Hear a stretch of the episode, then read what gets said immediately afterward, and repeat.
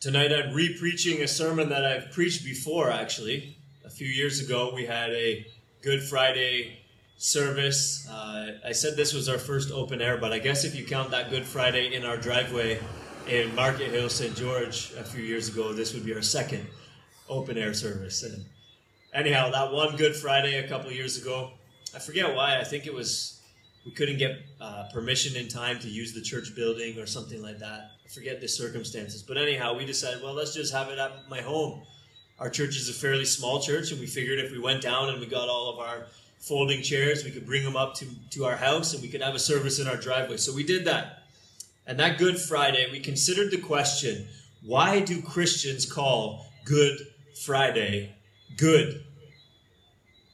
After all, this is the day that Jesus died. Jesus, whom most of us have something good to say about Jesus, this is the day that Jesus died. Even people who are not Christians, most of them, if you ask them, what do you think of Jesus? Most people will have something reasonably good to say about Jesus. I think he was a good teacher, they might say, all right? I think he was very inspiring, or something along those lines. Most people have something good to say about him. So, why would we call the day that he died good? Why would Christians celebrate the suffering and the death of someone like Jesus? After all, it's not, we, we're not celebrating the death of a, a bad person. We're not celebrating the death of somebody really evil.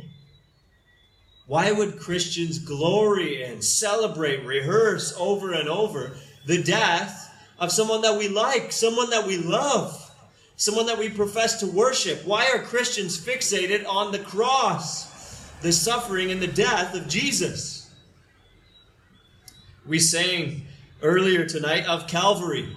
Well, you know, you know where Calvary is? It's the hill where Jesus was hung on a Roman cross to die. We sang about the blood of Jesus. Why do we celebrate something that appears to be so horrific? The execution of an innocent man.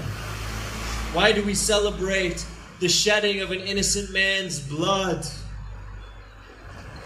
1 Peter 3:18, the first half of that verse which I read for you a moment ago provides the answer to these questions this line of thinking that we're going to focus in on tonight. What happened there at the cross that makes it worth celebrating? 1 Peter 3:18 says Christ suffered once for sins, the righteous for the unrighteous, that he might bring us to God. The reason that Christians celebrate the sufferings of Christ is connected to the nature and purpose of Christ's sufferings. We don't merely celebrate that Jesus suffered as if we are a cruel and sadistic bunch. Rather, we celebrate Christ's sufferings because of the purpose for which they happened and the goal that they accomplished. Christ suffered once for sins, the righteous for the unrighteous, that he might bring us to God. Let me explain that further, showing you five things about Christ's sufferings from the verse that I just read to you. And the first thing is this Christ did not suffer for his own sin. He was righteous. 1 Peter 3:18 calls him righteous. Look at it again. Christ suffered once for sins, the righteous for the unrighteous.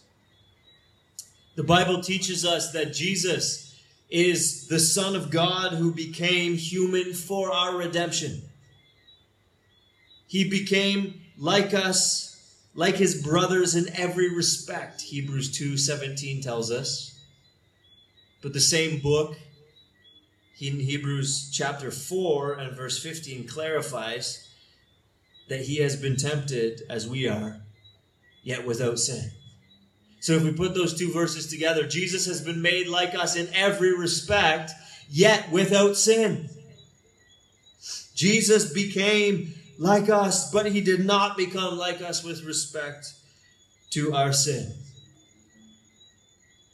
Even Pilate himself, the Roman governor who presided over Jesus' execution, said, After examining him before you, behold, I do not find this man guilty of any of your charges against him.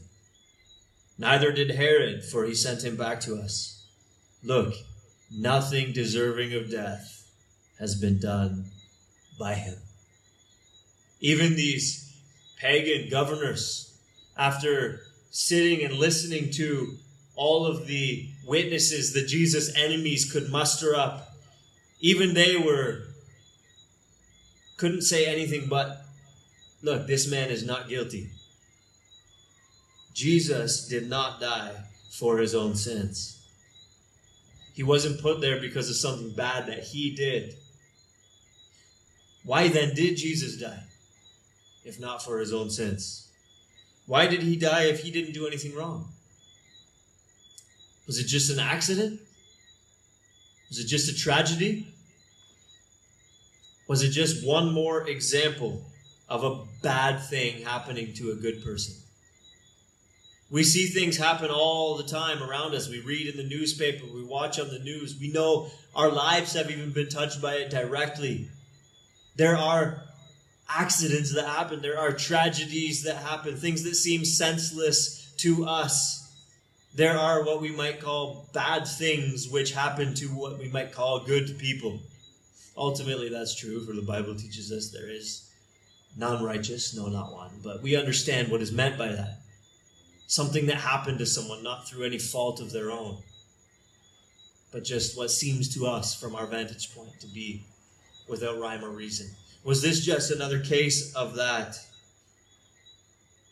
No. The Bible teaches us that the crucifixion happened according to the definite plan and foreknowledge of God. That's Acts chapter 2 and verse 23. Jesus himself is recorded as having predicted his own crucifixion several times throughout the biblical accounts Matthew, Mark, Luke, John. The cross was no accident. God had a plan. And plans have a purpose attached to them, don't they? So, what was the purpose attached to God's plan that Jesus would go to the cross? Again, 1 Peter 3:18 teaches us. We're going to keep looking back at this sentence from scripture over and over tonight. Christ suffered once for sins, the righteous for the unrighteous. We might interject there. Why? That he might bring us to God.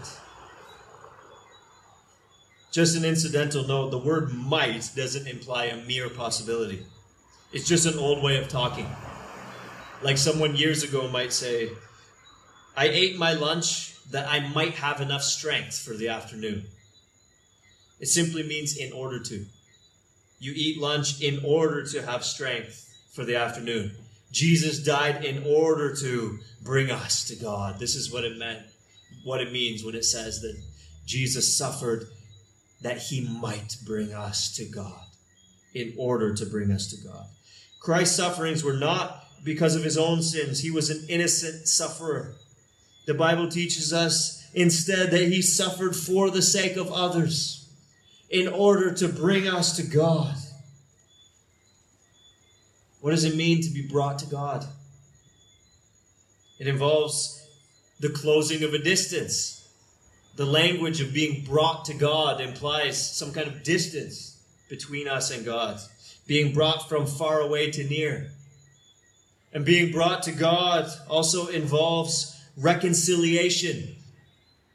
It's a big word, but it just means that a problem between you and God has been resolved and worked out, and that everything's okay between you and God now. You see, Isaiah 59 and verse 2 says, Your iniquities have made a separation between you and your God, and your sins have hidden his face from you so that he does not hear. The goal of Jesus' death was to overcome this separation between us and God. So that he wouldn't hide his face from us anymore and stop his ears that he might not hear. The goal of Jesus' death was that sinners would no longer be far away from God, estranged and distant from him, but that we would be brought into loving relationship with him. One way the Bible speaks about this is adoption. Christians were, as Ephesians 1 5 tells us, predestined for adoption as sons through Christ Jesus. Another way the Bible speaks about this is birth. Christians have become children of God who were born not of blood, nor of the will of the flesh, nor of the will of man, but of God.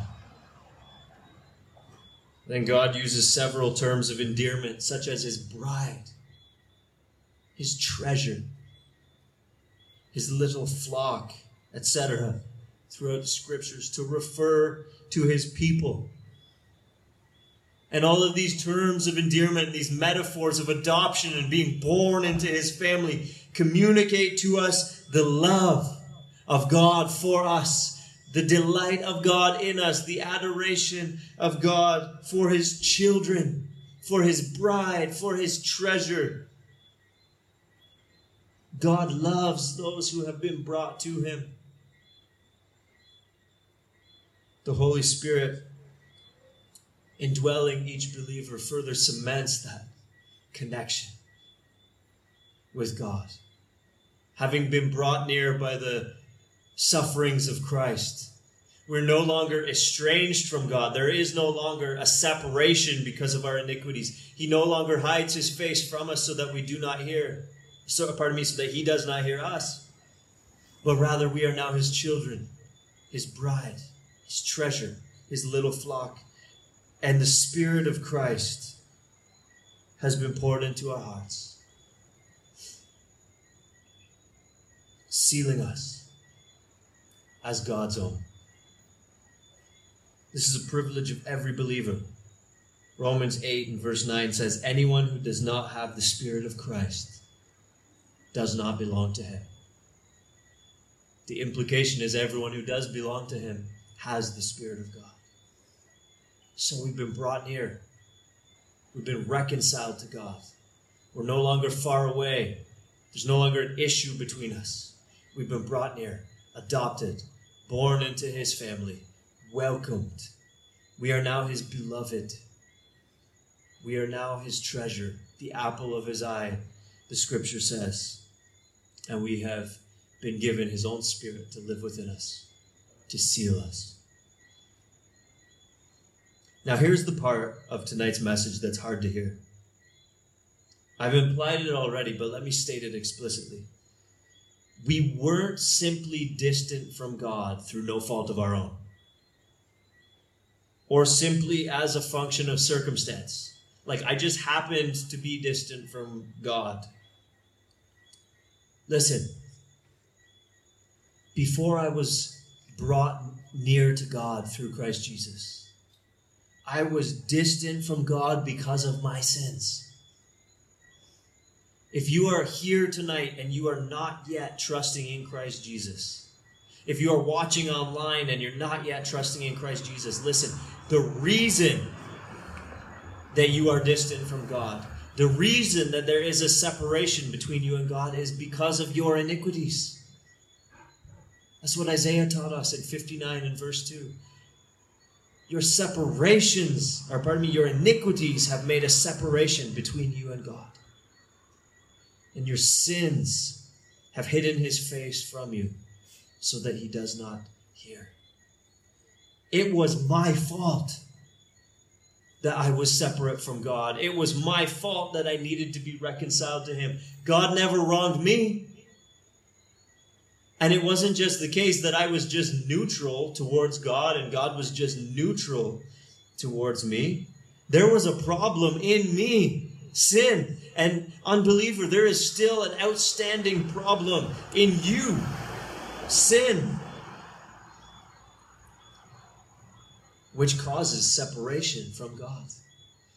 and enmity with him. After seeing first that Christ did not suffer for his own sin, that he was righteous, after seeing second that Christ suffered to bring us to God, we also see in this little sentence here in 1 Peter 3:18 that Christ suffered for sins. Look at it again. Christ suffered for sins. This is because of sins, not for the sake of sins. Christ didn't suffer for sins that sins might flourish and thrive. That's not the sense of it at all. Christ suffered because of sins. The Bible teaches us that God is holy.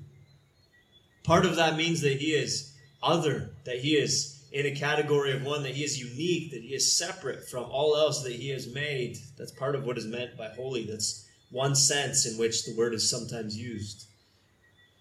But in another sense, holy means that God is unstained from sin. Unstained by sin, He is morally perfect. The scripture even says that God is of purer eyes than to behold evil. He doesn't even want to see it. And so a separation necessarily occurred when Adam and Eve sinned in the beginning.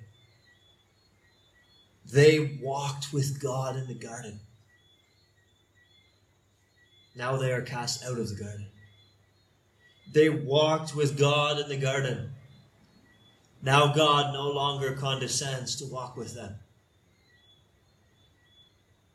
But God is not content to just merely separate and let us go our own way. God is not content to just live and let live like divorced persons might do in relation to one another. I move on with my life, she moves on with her life. God is not content merely to just stop walking with Adam and Eve in the garden no longer to walk with them, and he does his thing in heaven, and we do our thing down here and live and let live. God is not content with that. Because he is just, he punishes sin. If a judge had to preside over a case involving his own son, and I know that that wouldn't happen because of conflict of interest and all that kind of stuff, but just imagine that a judge had to preside over a case involving his own son his son was the defendant. You would call that judge wicked and unjust if he held back just because the defendant was his son. If you read in the Nation newspaper that Judge Smith had provide, presided over a case where his son, Mr. Smith Jr., had gone out and committed some kind of heinous crime, and Judge Smith had simply just let the young man go because he is his son you would rightly call that judge wicked and unjust, and you would cry out for justice in this land. That judges would render a proper sentence condemning the guilty. A just judge would mete out the penalty due to the defendant, irrespective of who the defendant was.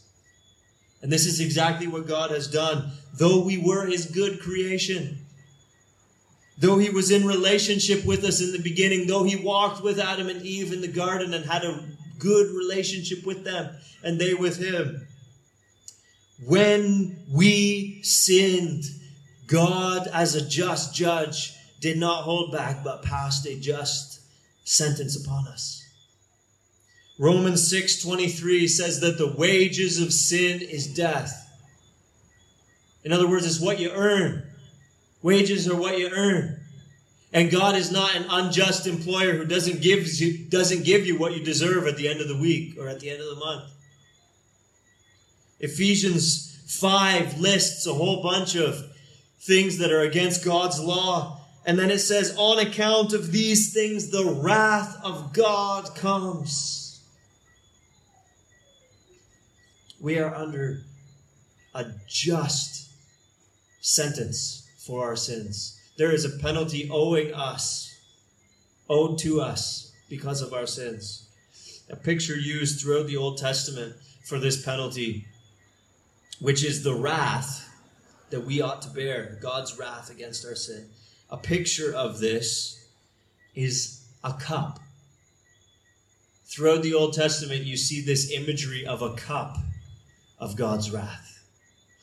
And it says over and over again that God will make the nations drink the cup of his wrath. Now, Jesus prayed in the garden before his death. Let this cup pass from me. If it is possible, let this cup pass from me. It was the cup of God's wrath which Jesus had to drink upon that cross. Jesus said, as it were, so to speak, I'm not quoting him directly, if there is any other way that I might bring them to God, any other way other than drinking the cup of God's wrath. If there is any other way, let this cup pass from me. That's the sense of it. There is no answer recorded in the pages of Scripture from heaven. But Jesus went to the cross and had to drink the cup. And so the implicit answer was no, it is not possible. The only way that you might bring them to God is to drain that cup dry. So, saying that Jesus suffered for sins is saying that he drank that cup for us. That after realizing there was no other way, after confirming with the Father in the garden that there is no other way, Jesus did not shrink back, but went on to Calvary he took that cup and he drained every last drop that he might bring us to God. This is what it means when it says in 1 Peter 3:18 that he suffered for sins. He took the penalty in himself that we deserved for our sins. The wrath that we justly deserved was poured out on him. This is what it means that he suffered for sins. Bore the wrath of God for our sins. He drank the cup. This leads naturally to the next point. Christ suffered for the unrighteous. Again, look at 1 Peter 3:18. We're just looking at all the key phrases in this little sentence. Christ suffered for the unrighteous. The righteous for the unrighteous. This is the heart of the gospel. Jesus died as a substitute. He died as a substitute for unrighteous persons. That's us, in case you haven't put two and two together by now.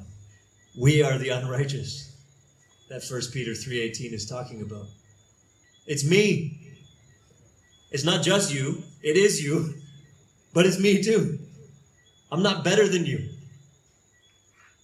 It's not just you who are not members of our church. It is you, but it's also the members of our church.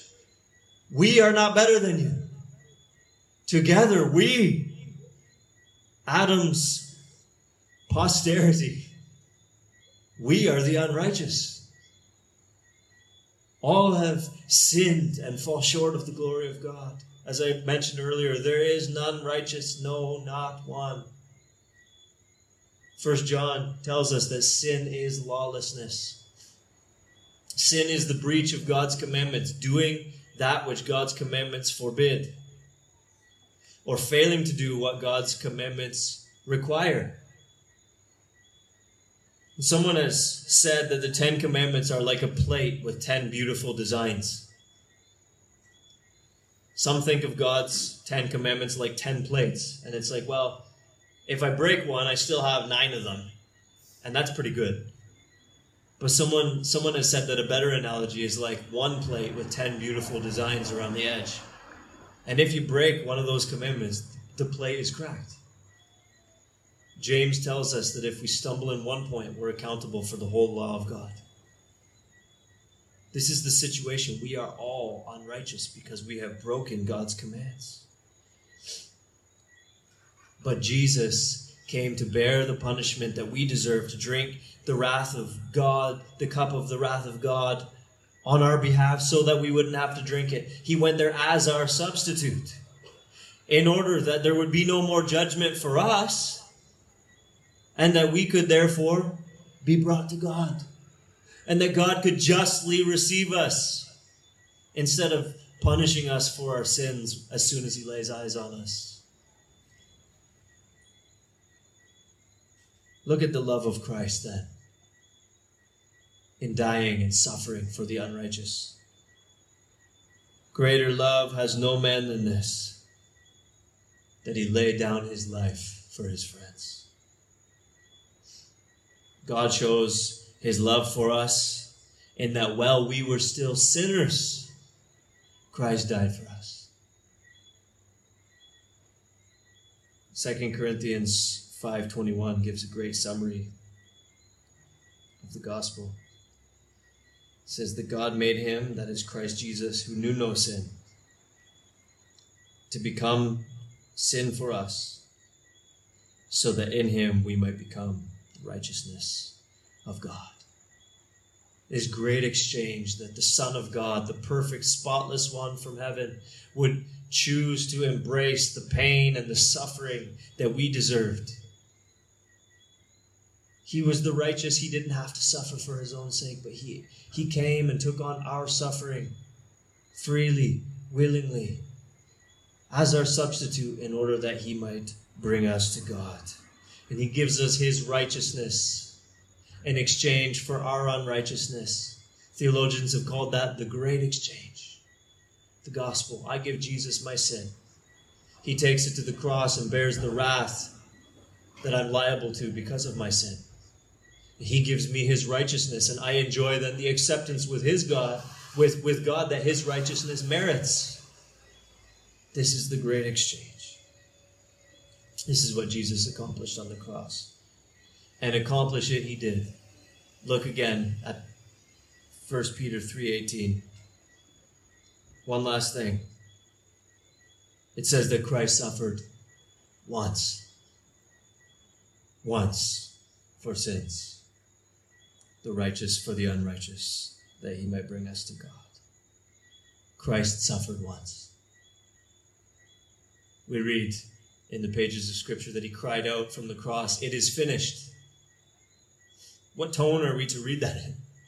Oh, I'm, un- I'm undone. Woe is me. I'm struggling so much. Oh, this is so difficult. I'm defeated. It is finished. Is this the tone? No. Far from it. This is the this is the statement of one who has come to do what he was sent into the world to do and who has successfully accomplished it.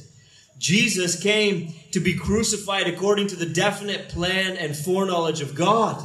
And remember that plans have a purpose attached to them. And what was the purpose of the crucifixion? that he might bring us to God. Jesus suffered once, the righteous for the unrighteous, that he might bring us to God. And so Jesus' cry of it is finished was not a cry of dejection and defeat, but a cry of victory. Now it's done. It's finished. That work which I came to do has been accomplished. I have drunk the cup of God's wrath down to the last drop. I have suffered for sins. I have suffered for the unrighteous. There is no wrath remaining for those for whom I came to die. Now they may be brought to God. It is finished. This is the sense of it. The work is done.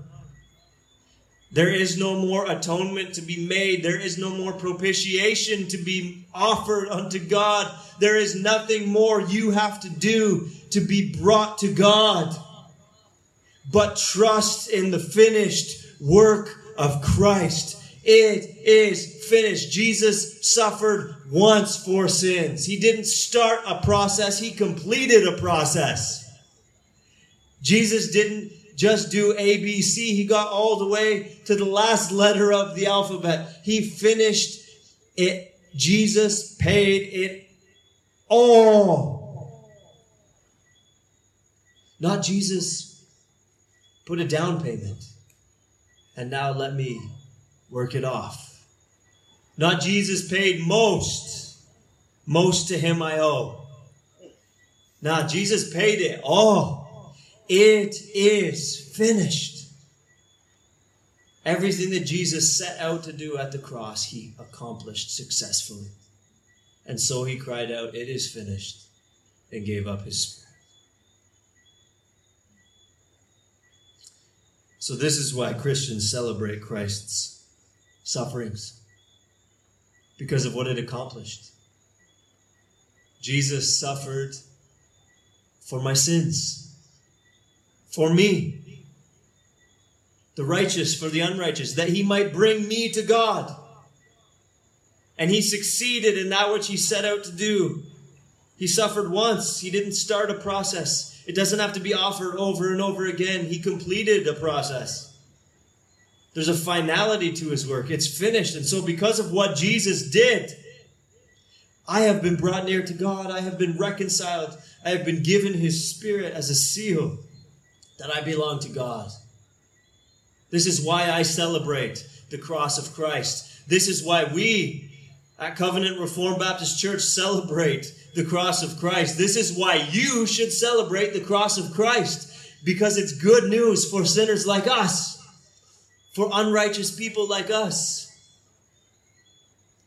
Gospel simply means good news. That's what the word gospel means. And what I've told you tonight is good news, isn't it? That the unrighteous might be brought to God, that sinners might be brought to God through the finished work of Christ. This is good news. It's good news the way that the discovery of a cure for cancer would be good news. But if you had cancer and a cure was discovered, it would do you no good unless you took the medicine. And so it is with Jesus and with the gospel. It is good news that Jesus came to save sinners, but the good news will do you no good until you take the medicine, so to speak. It's not enough just to know that there is a Savior for sinners, but you need to lay hold of Him as your Savior. You need to lay hold of Jesus and say, You are not only the Savior of sinners, but you are my Savior. You are the Savior of this sinner. You need to take hold of Jesus by faith. Believe in the Lord Jesus, and you will be saved. Biblically, this doesn't mean just simply acknowledging the truth that Jesus is a Savior. It means trusting in Him, leaning on Him. This looks like a radical life reorientation toward Jesus. I'm married to a Bajan. I have dual citizenship now. I live here. I've been living here for a few years now, but I'm Canadian born. And in Toronto, many of you know of the CN Tower, and there's a glass floor way up at the viewing deck of the CN Tower. Far above all the skyscrapers of the big city, there is a glass floor in the viewing deck. Now, it will hold apparently something like the equivalent weight of like 16 elephants or something like that. So, objectively, it is strong, it's going to hold you. And so it is with Christ Jesus. Objectively, he is going to hold you. But when the Bible says believe in the Lord Jesus Christ and you will be saved, it doesn't mean remain up against the wall, not venturing onto the glass floor, merely knowing that it could hold you. Biblically, when the Bible speaks about believe in the Lord Jesus Christ and you will be saved, it's more like, yes, you need to know the truth that Jesus will hold you, that the floor will bear up your way. but it also means getting out there onto the glass floor. Really trusting that when you stand on Jesus, stand you will. That he will support you. That he's not going to let you down. Resting yourself on him and trusting yourself to him. If that glass floor broke, you're dead. There's no way you're going to survive a drop that far. And if Jesus doesn't save me, I'm going to hell. If Jesus doesn't save you, you're going to hell. But biblical faith, biblical belief is embracing not only is he the savior of sinners, not only can he save me, but I'm going to trust Him to save me. I'm going to lean on Him, reorient my life towards Him, such that as if I really believed this gospel was true, how then would I live? And making that change.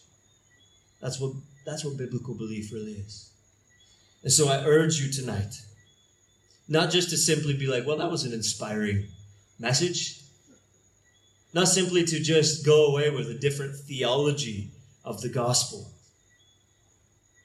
But if you have never trusted in Christ Jesus the way that I just described, even before you leave here tonight, myself or any of the members of our church would be happy to speak with you more about this gospel, answer any questions that you might have. And we're not into high pressure tactics, so don't worry. You can ask questions without be without being accosted and pressured into a decision you don't want to make. But even before you leave here tonight, I would urge you to be reconciled to God, to be brought near to God through Christ Jesus. Before you leave here tonight, to really trust yourself to Jesus, to really believe that not only can He save sinners, but He will save me.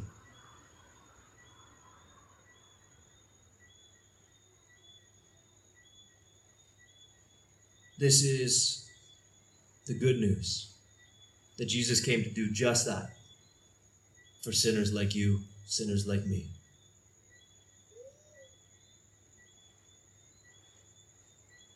Don't just have it up here. Take the medicine. Apply it to yourself. Apply this good news to yourself.